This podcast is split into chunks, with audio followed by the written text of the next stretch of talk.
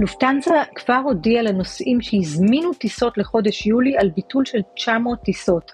איזי ג'ט מדברת על כך שהיא מבטלת בערך 40 טיסות ביום בממוצע.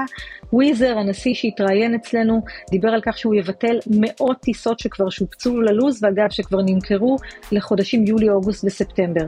יש ביקוש אדיר, אי אפשר לספק אותו. היי, אני אורי פסובסקי, ואתם מאזינים לצוללת של גלובס. יש שני נושאים שיעסיקו לא מעט ישראלים בקיץ הקרוב, ולא בהכרח בקטע טוב. הראשון הוא הבחירות.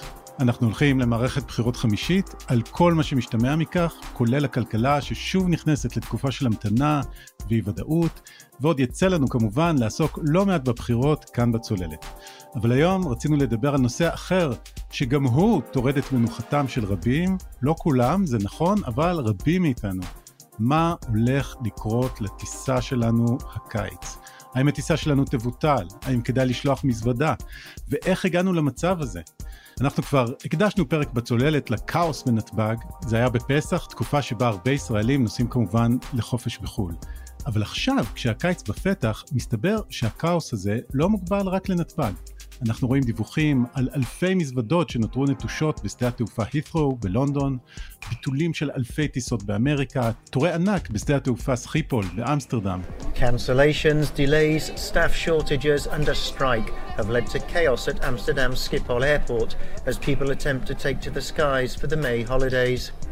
הנה למשל נוסעת בריטית שמספרת על הסיוט שחוותה בימים האחרונים לא רק בגלל עיכובים בטיסה, אלא גם בגלל המתנה של שעות למזוודות שהגיעו אליה בסוף רק עבור יומיים. We arrived at San Francisco airport yesterday and our flight with Virgin was delayed. Um, getting off the plane was delayed because of staff issues and then we've been sitting in the luggage hall for כך שזה לא בדיוק מנחם, אבל את המחזות שאנחנו רואים בנתב"ג רואים בכל העולם, וייתכן שהשיא עוד לפנינו.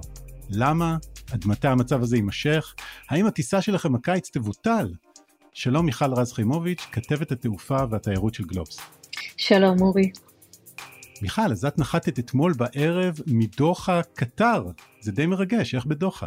האמת שזה באמת מרגש, קודם כל אין טיסות ישירות כמובן בין שתי המדינות, אם נהיה רגע שטחיים מדינה שהכסף הוא לא בדיוק מאתגר אותה בשום צורה, אז רואים בנייה וגורדי שחקים וכאלה, אתה יודע, מעוצבים יפה כאלה, כמובן אה, קטר עסוקה במשחקי המונדיאל שהיא תארך בנובמבר, אז האיצטדיונים הכי מפוארים, ממוזגים דרך אגב, היית פעם באיצטדיון כדורגל אה, ממוזג? לא יצא לי. אז אה, הייתי, וזו חוויה גם מעניינת. בכל מקרה, אתה יודע, מדינה צעירה, קצת מזכיר את איחוד האמירויות, מעניין היה ואפילו מרגש. ואת uh, נסעת לשם במסגרת תפקידך ככתבת תעופה לכנס, את היית שם בכנס של תעשיית התעופה העולמית. על מה דיברו שם? נכון, זה היה כנס של יאטה, יאטה זה ארגון התעופה העולמי, זה כנס שנקרא AGM, שהוא בעצם מרכז מנכ"לים של מאות חברות, כמובן חברות תעופה והתעשיות הסובבות. ואי אפשר היה שלא לדבר שם על מה שקורה היום בתעופה, על, ה, על האתגרים, על המחסור, אנחנו תכף כמובן נצלול לכל הנושא הזה, כמובן הנושא של ההתאוששות המהירה, שהיא גם חלק מהמשוואה, וכן, אתה יודע משהו, דיברו גם על הנושא הסביבתי, שפתאום בתעופה אפשר לדבר עליו מחדש, מה שהיה קצת לפני הקורונה, ואפילו על שוויון מגדרי מתבקש שאין בכלל בתעופה הזאת. אבל אם הייתה מילה אחת שחזרה על עצמה כל הזמן, בכל הפאנלים ובכל שיחה שהייתה לי עם מי מהמנכ"לים, היא כאוס. אוקיי, okay, ממש על קצה המזלג, על מה אנחנו מדברים כשאנחנו מדברים על כאוס? אז בעצם אתה יודע, מה שנקרא התמונות מדברות בעד עצמן, הזכרת את המזוודות של היטרו, אנחנו מדברים על תורים באמת מאוד מאוד ארוכים, אפילו השבוע בטרמינל 1 ראינו תור שהשתרע על כל המדרכה שעוטפת את הטרמינל, זה תורים עצומים, זה מזוודות בערימות שנשארות על הקרקע, נכון, זה היה גם בלונדון, זה קורה גם אצלנו, ולא רק אצלנו, וצרת רבים אולי קצת מנחמת, והכאוס הזה גם קשור באיזשהו תסכול, כי מצד אחד יש ביקוש עצום לטוס, מצד שני אי אפשר להיענות על הביקוש הזה, אז יש פה אה, כאוס, כאילו מה שנקרא בעיה אולי קצת חיובית, אבל היא עדיין בעיה שקיימת. אוקיי, okay, אז את יצאת מהכנס הזה בקטר עם שלל כתבות וראיונות באמת מרתקים, כולל עם מנכ"ל לופטהנזה ומנכ"ל וויזר. אפשר למצוא אותם כמובן באתר גלובס, ובאחת הכתבות שלך את מדברת עם בכירה בארגון התעופה, והיא אמרה משהו שתפס את תשומת ליבי, שיש בעיה בשרשרת הערך של ענף התעופה. אז מה שחשבתי היום זה לנסות פשוט לעבור על החלקים השונים בשרשרת, וככה לנסות להבין בצורה טיפה מסודרת יותר, מה גורם לכאוס הזה שעליו דיברו בדוחה. את יודעת, אני מניח שאולי השרשרת הזאת מתחילה פשוט בנושאים. אה, את מזכירה באחת הכתבות את המונח נסיעות נקמה, במי נוקמים פה?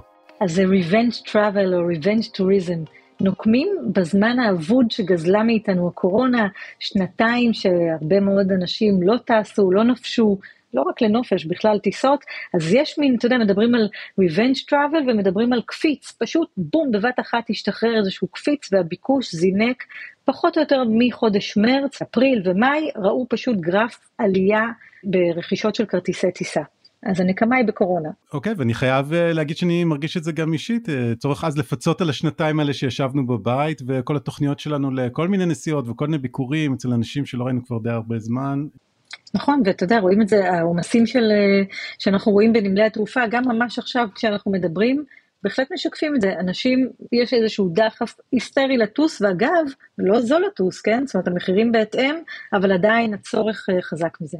אבל מצד שני, נדמה לי לפחות שאנחנו עדיין לא ברמות של 2019 כלומר עם כל ההתנפלות על הטיסות זה לא שהדבקנו את החסר. אתה צודק אנחנו לא הדבקנו לגמרי את הקצב אבל אם אנחנו שנייה אה, יוצאים מהזירה המקומית שלנו לזירה הבינלאומית יש עדיין שווקים שלא נפתחו קח את סין שהוא שוק ענק בתעופה סין עדיין לא אה, הסירה את הגבלות הקורונה אז השוק הזה מנוטרל מצד שני בארצות הברית למשל כבר כן חזרו למספרים של 2019 הרבה בגלל פעילות פנים אז עוד לא הגענו למספרים. המספרים, אנחנו פחות או יותר ב-10-15% פחות, אבל הקצב שבו אנחנו מדביקים את הפער הרבה יותר מהיר מהתחזיות שהיו. אוקיי, okay, אז אנשים חזרו מהר מאוד לרצות לטוס, אולי יותר מהר מהערכות. המקום הראשון שמגיעים אליו בדרך לטיסה הוא כמובן שדה התעופה. הגענו לשדה ארבע שעות לפני, היה פשוט אה, עומס מטורף של האנשים, אנשים איבדו את הסבלנות. אחרי שעברנו את כל ההמתנה מהסרט הזאת, הבנו שבעצם המטוס מתעכב אה, משהו כמו שעתיים. אני אימא לשלוש בנות, בנות שלי פשוט אה, איבדו את זה. אה, ממש נורא. אז הדברים האלה מתוך הפרק שלנו על הכאוס בנתב"ג, בפסח, אבל היום נראה שאם כבר, המצב נהיה יותר גרוע. לשם אנחנו מכוונים את המצלמות ושם אנחנו רואים את כל העומסים והתורים וכמו שדיברנו על המזוודות, זה המקום שמבחינת חברות התעופה הוא גם קצת אחראי על הפלונטר הזה או על הכאוס הזה שדיברנו גם. שמתי לב שהמנכ"לים שאת מדברת איתם אה, ובכלל בדיווחים שלך מהכנס חברות התעופה מפנות אצבע מאשימה לשדות. נכון, הן מפנות אצבע מאשימה למה שנקרא לתשתיות, לשדות, גם לממשלות, שהרבה מהן אממ. שדות התעופה שבמדינות שלהן נמצאות בבעלותם. חברות התעופה באות ואומרות, נכון, הביקוש זינק בבת אחת, אבל רגע, אתם הסרתם מגבלות, אתם ממשלות, מה ציפיתם, שברגע שתסירו מגבלות לא נראה מיד זינוק לטוס ולא יהיו אנשים שיצטרכו לטפל בטיסות? אז זו פחות או יותר מן האשמה, אתה יודע, בשפה קצת אה, פשוטה. הנה, למשל, ארה"ב רק לאחרונה הסירה את החובה אה, להציג בדיקות קורונה בכניסה למדינה. היא עדיין אגב מאפשרת רק למחוסנים להיכנס, אבל ברגע שהיא הסירה את ההגבלה הזו, הביקוש לטיסות, חברות באירופה סיפרו, הביקוש לטיסות לארה"ב זינק בבת אחת. אז הם באים ואומרים, הסרתם מגבלות, מה חשבתם, שזה לא מיד יוביל לעלייה בביקוש? איפה העובדים שמנכ"ל לופטהנזה קרסטן שפור באמת מכנה עובדי הצווארון הכחול שפשוט נעלמו. אוקיי, okay, מה קרה באמת לעובדים? אז, אז ככה, הייתה תעשייה שהעסיקה מיליוני נוסעים, כל הזמן אה, בקורונה אמרנו זו התעשייה הראשונה אה, שספגה את המהלומה הכי קשה והאחרונה להתאושש, מיליוני עובדים הוצאו לחל"ת מאוד ארוך, חסר uh, ודאות מתי הוא גם uh, אמור להסתיים, uh, יש כאלה שגם מאשימים מודלים של חל"ת, קצת כמו שהיו כאן, נטישה המונית, אנשים איבדו אמון בתעשייה, ראו שהיא תעשייה מאוד שבירה, שמגיבה בצורה חדה למשברים, עברו לעסוק במקצועות אחרים. כלומר אנשים גילו שהם עובדים בעצם בתעשייה או מקצוע שהוא שביר שהוא לא יציב? אפילו אתה יודע מה גם לפני הקורונה אנשים הבינו שזה מקצוע שהוא מאוד, הוא לא שהוא לא יציב הוא עונתי. אתה יודע הנה סתם ניקח את נתב"ג חצי מהעובדים בנתב"ג הם עובדים זמניים. למה? כי לא צריך אותם כל השנה בחורף פחות בקיץ יותר. אז התעשייה הזו מלכתחילה לא מייצרת המון יציבות למי שמועסק בה גם כעובד זמני שאין לו uh, קביעות. באה הקורונה והוכיחה שהתעשייה הזו גם לא עמידה בפני טלטלות כמובן שלא באשמתה מדינות סגרו שערים וכולי, אבל ברגע שהעובדים האלה גילו שהם נמצאים בתעשייה שאין לה אולי אה, יכולת אה, עמידות גבוהה, התחילו לחפש דברים אחרים, אגב, המליצו עליהם, אתה יודע, אנחנו כל הזמן חוזרים על זה. שר האוצר שלנו המליץ לאנשים לחפש מקצוע אחר. כן, ועובדי הצווארון הכחול האלה, כמו שהגדיר אותם לפחות אה, מנכ"ל לופטנזה, זה לא רק אנשים שאת פוגשת אה, פנים אל פנים בשדה התעופה, אה, לא יודע, נניח אנשים שעושים בידוק ביטחוני או שמעלים את המזוודה למסוע, יש גם מאחורי הקלעים אנשים שמתדלקים, שלל מקצועות שונים אני מניח. נכון, יש אה, מה שנקרא את אנשי הניטול, יש את אנשי המזוודות, בואו ניקח את זה, זה לגמרי אחורי הקלעים, אנחנו מוסרים את המזוודה, אנחנו נדבר על זה אם כדאי בכלל למסור מזוודה, אבל נניח, מוסרים את המזוודה, היא מתגלגלת שם במנהרות האלה ועוברת למערך שלם, גם אה, של ביטחון נוסף במקרה של נתב"ג למזוודה שנמסרה, העמסה של המזוודה לטיסה הנכונה, פריקת המטוסים מהמזוודות, יש עולם שלם מאחורי הקלעים, האנשים שדוחפים, הפושבק שעושים למטוסים שלפני המראה, אנשים שאחראים באמת על התדלוק, מערך שלם של, שנמצא מאחורי הקלעים, והוא פשוט סובל ממחסור בעובדים שעזבו את התעשייה הזו ולא כל כך ששים לחזור אליה. אוקיי, okay, אז uh, לפני שנמשיך הלאה uh, לשלב הבא בשרשרת, לצורך העניין, רק נזכיר איזו אמירה של ראש ארגון התעופה, שביקש להזכיר שזה לא כל שדה תעופה, אנחנו לא רואים את uh, הבלגן הזה בכל מקום, כלומר יש מקומות שדווקא לא נפגעו. נכון, אתה יודע מה, דיברנו מקודם על כך שחזרתי מדוחה, בנמל התעופה הענק, הענק והיפהפה הזה בקטר. לא נראה לי שיש שם מחסור בעובדים, להפוך הוא, יש הצפה של עובדים, hmm. כל העמדות מאוישות, קיימים תורים אבל הם פשוט אה, זורמים. אותו דבר, דרך אגב, בדרך חזרה עצרתי בנמל התעופה באיסטנבול קונקשן, אה, אתה רואה המון נוסעים, זה גם, זה היום השדה הגדול ביותר בעולם הפעיל, אבל כל העמדות מאוישות, התורים זורמים. זאת אומרת, זה באמת לא קיים בכל העולם, ואני רוצה גם להגיד שזה גם לא קיים בכל יום. יש ימים שהעומסים הם אדירים, ויש ימים ושעות שאפשר למצוא אה, תור שהוא סביר והוא, והוא אפשרי, אה, אפשר להתמודד איתו. אז זה אומר לנו שהעובדים שם לא מרגישים שיש להם כל כך הרבה אופציות אחרות בעצם? מן הסתם זה גם נמלי תעופה שלא נראה בהם שביתות כמו שקיים היום באירופה, אם, אה, אם לא חסר עניין המחסור בעובדים, אז יש גם אה, שיבושים, גם אצלנו. כוח העובדים שם, אני מניחה שהוא קצת פחות... אה, לוחמני נניח, אז הם, אה, כן, העמדות מאוישות ואין שום בעיה.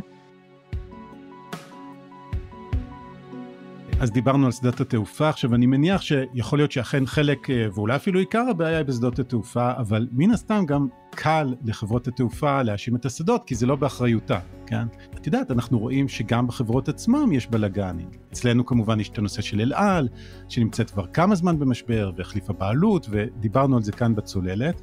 אבל זה לא רק אל על והשיבושים שהטייסים שם גורמים, ראינו גם בחברות אחרות שפשוט אה, חסרים טייסים, וגם החברות האלה באיזשהם סכסוכים מול הטייסים שלהם. אז אתה יודע, מנכ"ל יונייטד אמר אה, לפני כמה זמן שיש לו 100, בערך 100 מטוסים מקורקעים, כי פשוט אין מי שיטיס אותם. הוא דיבר על מחסור שרק יגבר בקוקפיט ובטייסים, והוא אפילו העריך שבחמש שנים הקרובות לא יהיה לזה פתרון, כשהכשרת טייסים חדשים לא, לא תעמוד בקצב הנדרש. אז זה לא רק פה, טייסים באמת זה אחד הסגמנטים אה, אה, שחסרים, גם הם, כמו יתר העובדים בתעשייה, ישבו בבית המון זמן, עשו אה, חישוב מחדש למסלול הקריירה והחיים שלהם, ופשוט עזבו, וראינו את זה. אגב, חלקם עזבו מחברות מסחריות לחברות הקרגו, המטען, שזכו לשגשוג בקורונה, אתה יודע, אני קראתי איזשהו מאמר על אה, טייס של אמירייטס למשל, שעבר אה, להיות אה, סוכן נדל"ן, והוא משתכר באיזושהי משכורת כנראה מאוד טובה, אמירייטס, חברת התעופה של דובאי, ואני בטוחה שהוא לא, לא מקרה יחיד. הטייסים עם כל ההילה שנלווית אליהם זה לא תמיד כזה מקצוע נוצץ בהכרח. אתה יודע שההילה הזו היא קצת מקומית כי קח לדוגמה טייס של וויזר חברת לואו קוסט עושה שניים שלושה סבבים ביום סליחה שאולי זה יישמע קצת זילות למקצוע זה לא כל כך שונה בעיניי מנהג רכבת או נהג אוטובוס, הוא עולה למטוס בבוקר, טס אה, מפה לשם, משם לפה, חוזר, יורד, הולך הביתה, לא יודעת, אצלנו אולי קצת אה, יש איזו הילה מאוד יוקרתית, אני לא מזלזלת כמובן, אבל אה, זה לא, לא בהכרח ככה. וכמו שאת אומרת, המחסור בטייסים בעצם אולי אפילו קדם לקורונה, ורק הוחרף. נכון, אתה יודע, שנת 2019 שנחשבה לשנת שיא בכל המספרים של הנוסעים, ארבעה וחצי מיליארד נוסעים בכל העולם, הייתה איזו תנופה שכל הזמן חשבו שמי ידע שתהיה מגפה, אבל ש-2020 תשבור את השיא וכך הלאה, 2021 עוד יותר ועוד יותר. המחירים של הטיסות הונגשו, עוד קהלים אה, מצאו את עצמם אה, יכולים לטוס, וכבר אז דיברו על זה שלא בטוח שיהיו אה, מספיק טייסים, הרבה בתי ספר להכשרת טייסים נפתחו, וכל מיני תוכניות לעידוד אנשים לעשות איזו הסבה לקריירה שלהם ולחשוב להיות טייסים, אז המחסור הזה התחיל עוד לפני. כן, רק עוד שאלה אחרונה על חברות התעופה עצמן. את יודעת, הזכרת שעובדי הקרקע גילו שהם עובדים באיזושהי תעשייה עונתית, תנודתית, שבירה. יכול להיות שגם החברות עצמם בנו מודל שהוא רזה מדי, יעיל מדי, בלי שיש להם יכולת לספוג זעזועים? אז תראה, החברות, אני, אני, אני קודם כל חושבת שכן, ו, ומי שלא היה במודל יעיל ורזה נדרש אליו בקורונה, ואתה יודע מה, טוב שכך, אנחנו רואים גם את אלה למשל. אה, אני חושבת שבחברות תעופה גם אותו סיפור של היציבות, וגם שם, לא במקרה הרבה מהעובדים הם זמניים ומשתנים, אה, מצבת כוח האדם משתנה לפי הצורך. אז כן, אי אפשר רק להצביע על נמלי התעופה ולהגיד הם אשמים ואני נאלץ עכשיו אה, לבטל טיסות. רואים את זה גם אה, בקרב החברות, ואגב, גם בקרב חברות שירותי הקרקע, שהן לא קשורות לנמלי התעופה, אבל גם הן בתוך הקלחת הזו שנקראת עובדים, ומתמודדים היטב עם המחסור. אוקיי, okay, אז את יודעת, בעולם כזה דמיוני, תיאורטי של ביקוש והיצע, אם יש גידול בביקוש וכולם רוצים לנסוע, אז לכאורה אנחנו אמורים לראות הגדלה של ההיצע. כן, אנשים רוצים לטוס, נספק להם יותר טיסות, אבל כרגע לפחות אנחנו רואים את חברות התעופה עושות להפך, מנכ"ל לופטנזה מספר לך שהוא הולך לצמצם טיסות. לופטנזה כבר הודיע לנוסעים שהזמינו טיסות לחודש יולי על ביטול של 900 טיסות. איזי ג'ט מדברת על כך שהיא מבטלת בערך 40 טיסות ביום בממוצע. וויזר, הנשיא שהתראיין אצלנו, אה, דיבר על כך שהוא יבטל מאות טיסות שכבר שופצו ללוז, ואגב שכבר נמכרו לחודשים יולי, אוגוסט וספטמבר. אז התסכול הזה שגם הזכרנו מקודם, יש ביקוש אדיר, אי אפשר לספק אותו. אין מי שייתן את אה, שירות הקרקע ואת השירות שסובב לדבר הזה שנקרא טיסה, בלפרוק מזוודות, באנשי ביטחון, בשירות אה, הצ'ק-אין, בשירות ה... הכל, כל מה שסובב לזה. אז הביטולים של הטיסות הם, הם מאולצים במידה רבה. ואגב, את יודעת, אם כבר הזכרנו ביקוש והיצע, אם הביקוש יותר גדול מההיצע, אז uh, מה שאמור עוד לקרות זה שהמחירים יעלו. המחירים, אתה אומר יעלו, אבל אני כבר uh, יכולה להגיד שהם כבר עלו. אני מוסיפה למשוואה הזו עוד איזו טלטלה שענף התעופה חווה היום, וזה כמובן הלחימה באוקראינה. היא גם מעבר לזה שהיא שיבשה מסלולים והורידה סגמנט שלם של נוסעים, המחירים של, ה, של הנפט זינקו בצורה שחברות התעופה לא יכולות להתעלם מזה, זו ההוצאה בעצם ברכיב המחיר של כרטיס הטיסה, זו ההוצאה הכי משמעותית, המחירים כבר עלו, וכן, וביקוש והיצע, א', ב', ברגע שיש כל כך הרבה אנשים שרוצים לעלות על טיסה מסוימת והיצע המושבים מוגבל, אנחנו כבר רואים מחירים שסוכני נסיעות אומרים לי שכבר עברו מזמן את אה, רמת המחירים של קיץ 2019, זה טיסה ליוון ב-800 דולר, זה טיסה לארצות הברית שאם תמצא ב-1,800 דולר תגיד היום תודה, זאת אומרת זה מחירים שהם הרבה יותר גבוהים ממה שהיו לפני המגפה. כן, לפני שנדבר עוד על מה הולך לקרות, צריך להעיר שאולי, את יודעת, יש גם חלופות לטיסות. עכשיו, בישראל כמובן זה יותר קשה, כי אי אפשר לנסוע ברכבת אה, או באוטו שלך לאירופה, אבל אם כל כך קשה לטוס וגם יקר לטוס, אולי אפשר לנסוע בדרך אחרת. במקרה שלנו זה לנפוש פה בארץ, אבל אתה צודק, ורואים גם את זה עם אה, הסטה של נוסעים לכיוון הרכבות. אגב, אותה לופטנזה בעצמה, גם מטעמים סביבתיים, ניסתה להעביר את הנוסעים לוותר על טיסות, בעיקר אה, טיסות קצרות בתוך אירופה ולהעדיף נסיעה ביבשתית, ברכבת, בתחבורה אחרת. אגב, אפשר היה להתווכח על מה ירוק יותר ומה ירוק פחות, אבל רואים את זה איפה שאפשר. אצלנו לצערנו אין לנו כל כך אלטרנטיבות, זה או לנפוש בארץ, או לנסות uh, את מזלך בימים מסוימים, בשעות מסוימות, או להסתכל ביוטיוב על יעדים ולדמיין חופשה, זו גם אופציה. אוקיי, מיכל, אז עם הפנים קדימה, מה הולך לקרות? למה אנחנו צפויים בקיץ הזה ואחריו? מה שהולך לקרות כרגע הוא לא אופטימי בהיבט העומסים והתורים. הוא כן אגב אופטימי, הוא כן מייצר איזושהי אופטימית זהירה לחברות, כי הן בינתיים מגדילות הכנסות והן מחפות על הבור האדיר שהן נכנסו אליו בקורונה. מה שהולך לקרות זה כך, מי שכבר קנה כרטיס טיסה יצטרך uh, לחשוב איך הוא מתמודד עם העומסים, למשל לוותר על מזוודה, למשל לנסות לטוס בימים ובשעות הפחות עמוסות, במקרה של נתב"ג, מי שיכול לטוס בשבת, אני טסתי בשבת והשדה היה ממש כמעט ריק, אפשר להגיד, זה היה מרענן ביותר. אפשר לנסות ולתמרן קצת, אתה יודע, כמובן טיסות קונקשן, לשקול טוב טוב, או לקחת מרווח של זמן אחר. ובחברות תעופה אומרים, מי שלא הזמין טיסה לקיץ, אולי שימתין טיפה, אולי שינסה לדחות את הדחף, את הנקמה לחופשה למועד קצת אחר.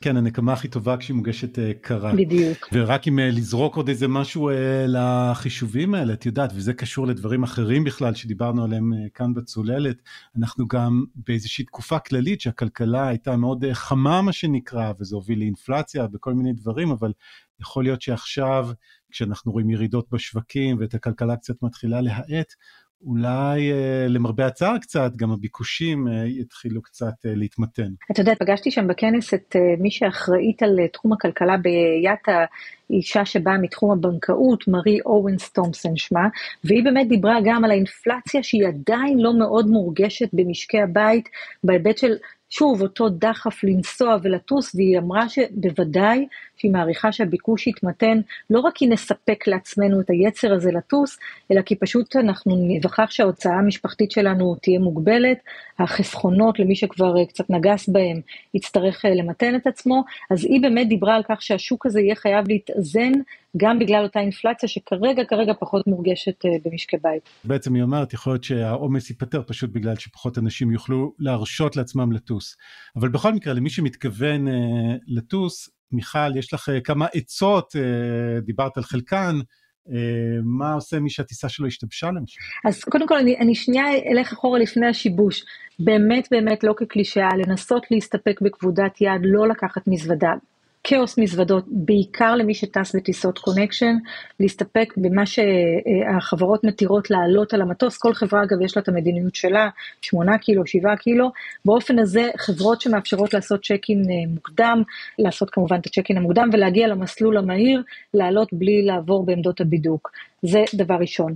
דיברנו על המועדים של השעות המבוקשות, ימי שבת, ימי רביעי חמישי מן הסתם יהיו יותר עמוסים, שעות הבוקר יותר עמוסות, גם לנסות אולי לתמרן פה, לזכור אם בוטלה הטיסה, מבאס כמובן, אבל לפחות לפי החוק אה, מגיע לנוסעים החזר על הכסף, על הכרטיס אה, טיסה ששילמו, ובנוסף להחזר, פיצוי כספי שנע בין 1,300 ל-3,100 שקל, בהתאם למרחק הטיסה שבוטלה.